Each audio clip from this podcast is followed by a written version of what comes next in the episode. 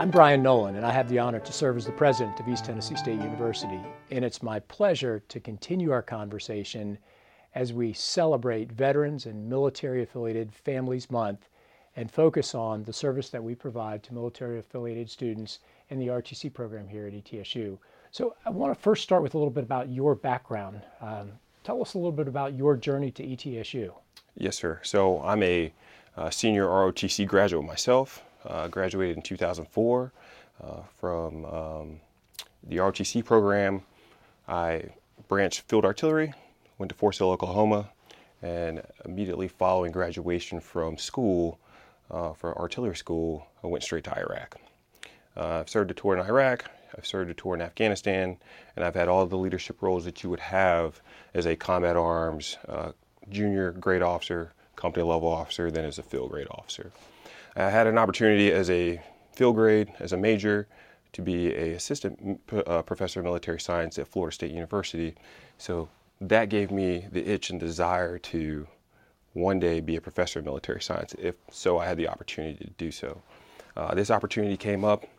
Uh, I came out and visited the campus, and my family and I just fell in love with the campus, the beauty of the campus, uh, how welcoming people were, um, and then the program, as you know, is one of the best, if not the best, in the state of Tennessee and within 7th Brigade. Talk to us a little bit about the various competitions that the Army holds and how do we as a program fit with that, within that competitive sphere? Absolutely, sir. So uh, our team wakes up every morning from 5 to 5.30. They train, uh, they work on uh, you know, skills, they, they work on knowledge, decision making, land navigation, uh, all those things that prepare them mentally and physically to compete against the other 30 plus schools in the brigade. Uh, we're also involved in things around the community. Just yesterday, we participated in the Norwegian Foot March, uh, which is an 8.6 mile ruck march uh, on the Tweetsie Trail.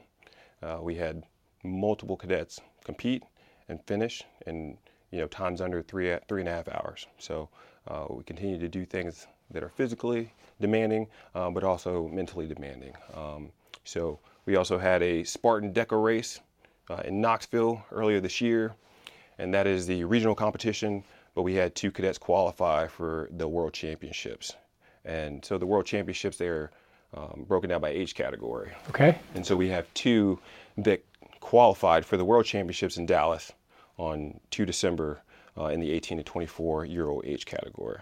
Uh, and they are two of 12 in each age category. So it's and pretty big deal. historically had the Mountain Man March in the spring. Yes, sir. Okay. Uh, the Mountain Man March in the spring, uh, we typically will win that race uh, as an organization, and we'll have you know 50 to 60 plus uh, organizations participate in that, right? Uh, and most of the ROTC programs in the state of Tennessee will also participate. And last year we came in first place, and we expect to do so again this year. So we've got the number one ROTC program in the state. Yes, sir. We've got an ROTC program that's preparing young men and women to go into careers of service.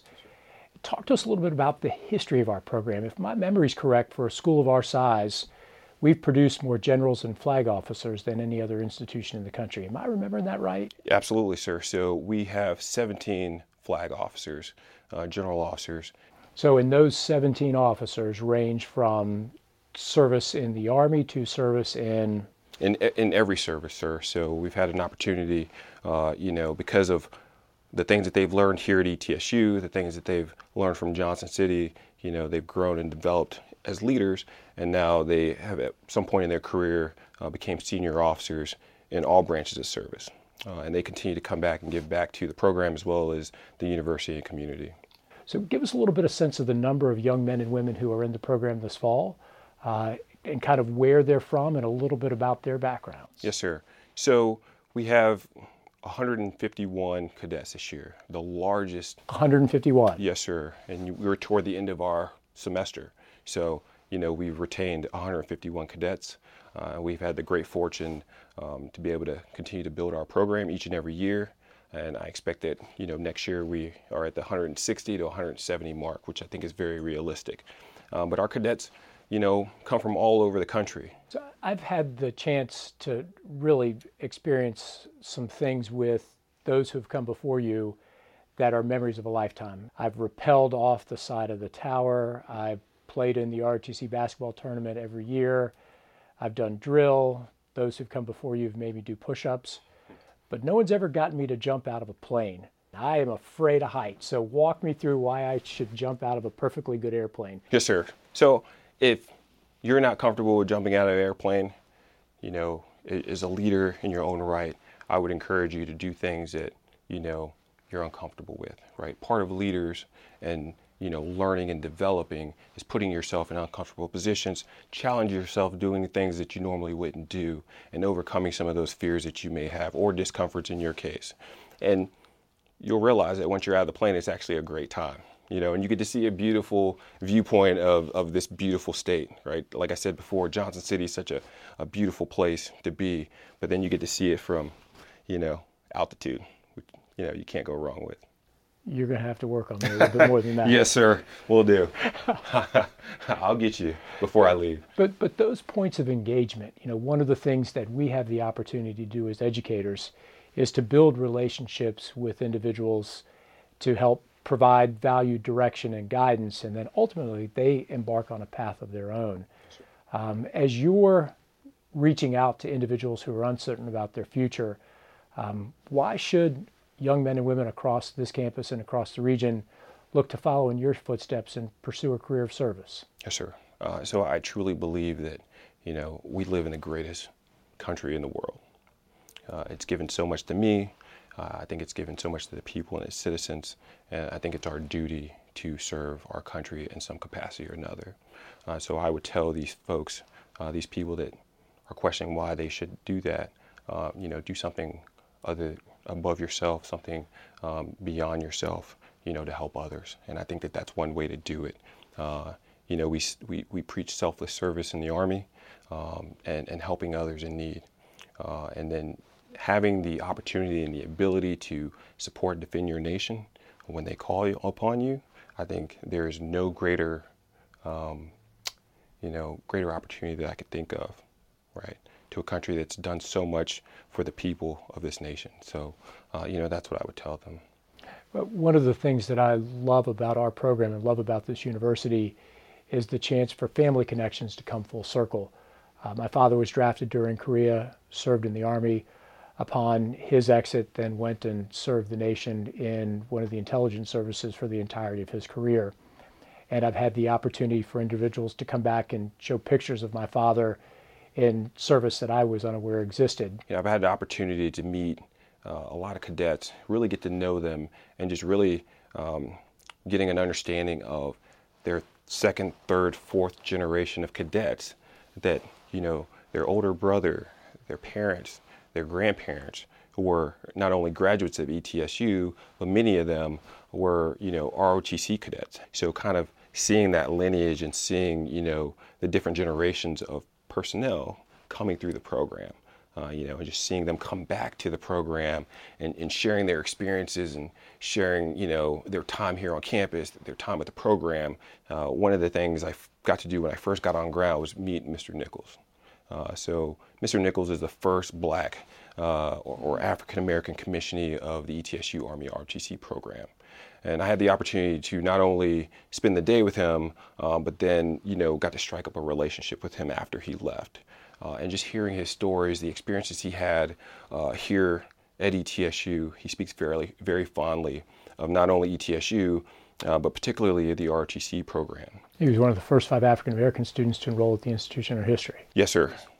Picture adorns the plaza at Borchuck. Yes, sir. So I asked him, you know, how hard was that? You know, how hard was your experience here? You know, what was that challenge like? Uh, you know, being a minority here um, through your experience. And he told me that uh, the folks here at the ROTC program at the university were very welcoming. You know, he had ups and down days, but, you know, they judged him on his ability, not the color of his skin. And he always appreciated that even after he left. Uh, so to have that conversation with him, uh, that definitely put me at ease. You know, gave me a sense of you know what this institution's about, what the community in Johnson City is about, not only back then but how they currently stand today. Uh, so having those conversations with him and just getting him to come back to you know pass along his knowledge not only to myself uh, but to the other uh, cadets in the program has just been amazing. just an inspiring individual. Absolutely. Yeah, he's been amazing. So I, I, want to go back to the question that I asked around why should students explore opportunities in the RTC or in service?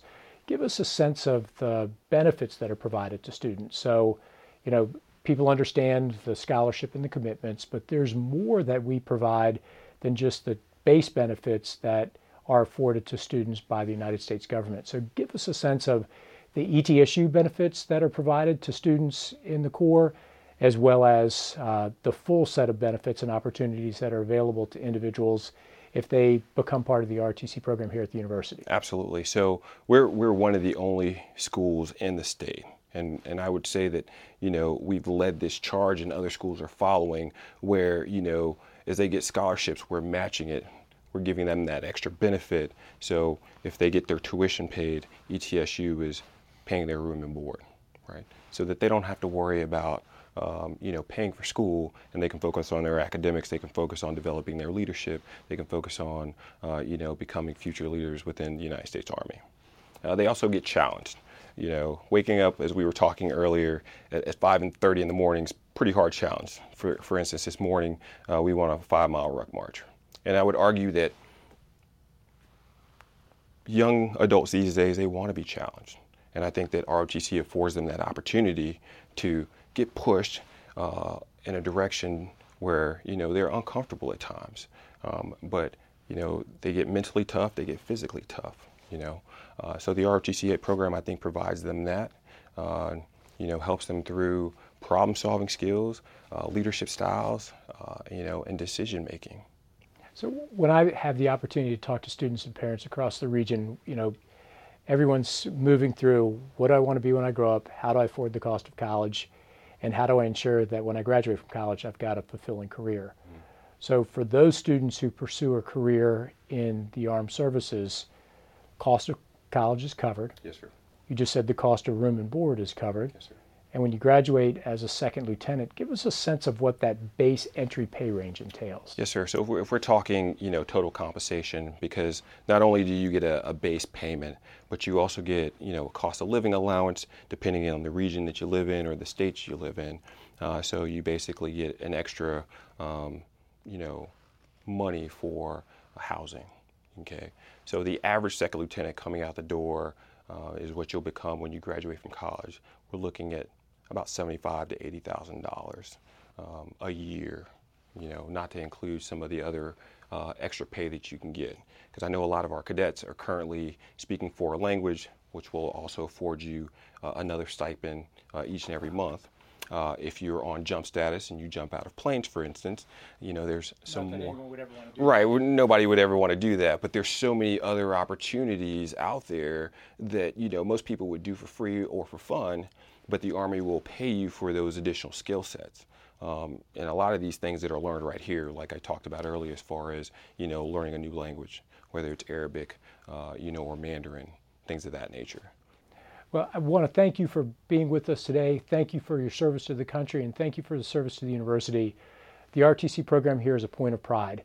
And as I look at accomplishments and as I look at the things that are on the horizon, I think your leadership symbolizes and personifies why we are in good hands. You, and that not only are we an ROTC school, we are the best ROTC program in the state of Tennessee and in the South. This was a lot of fun, a chance to learn more about you and a chance to learn more about our program. It's a pleasure, sir. Uh, thank you for your service and thanks to all of those who serve as we reflect and celebrate Veterans and Military Families Month here at East Tennessee State University.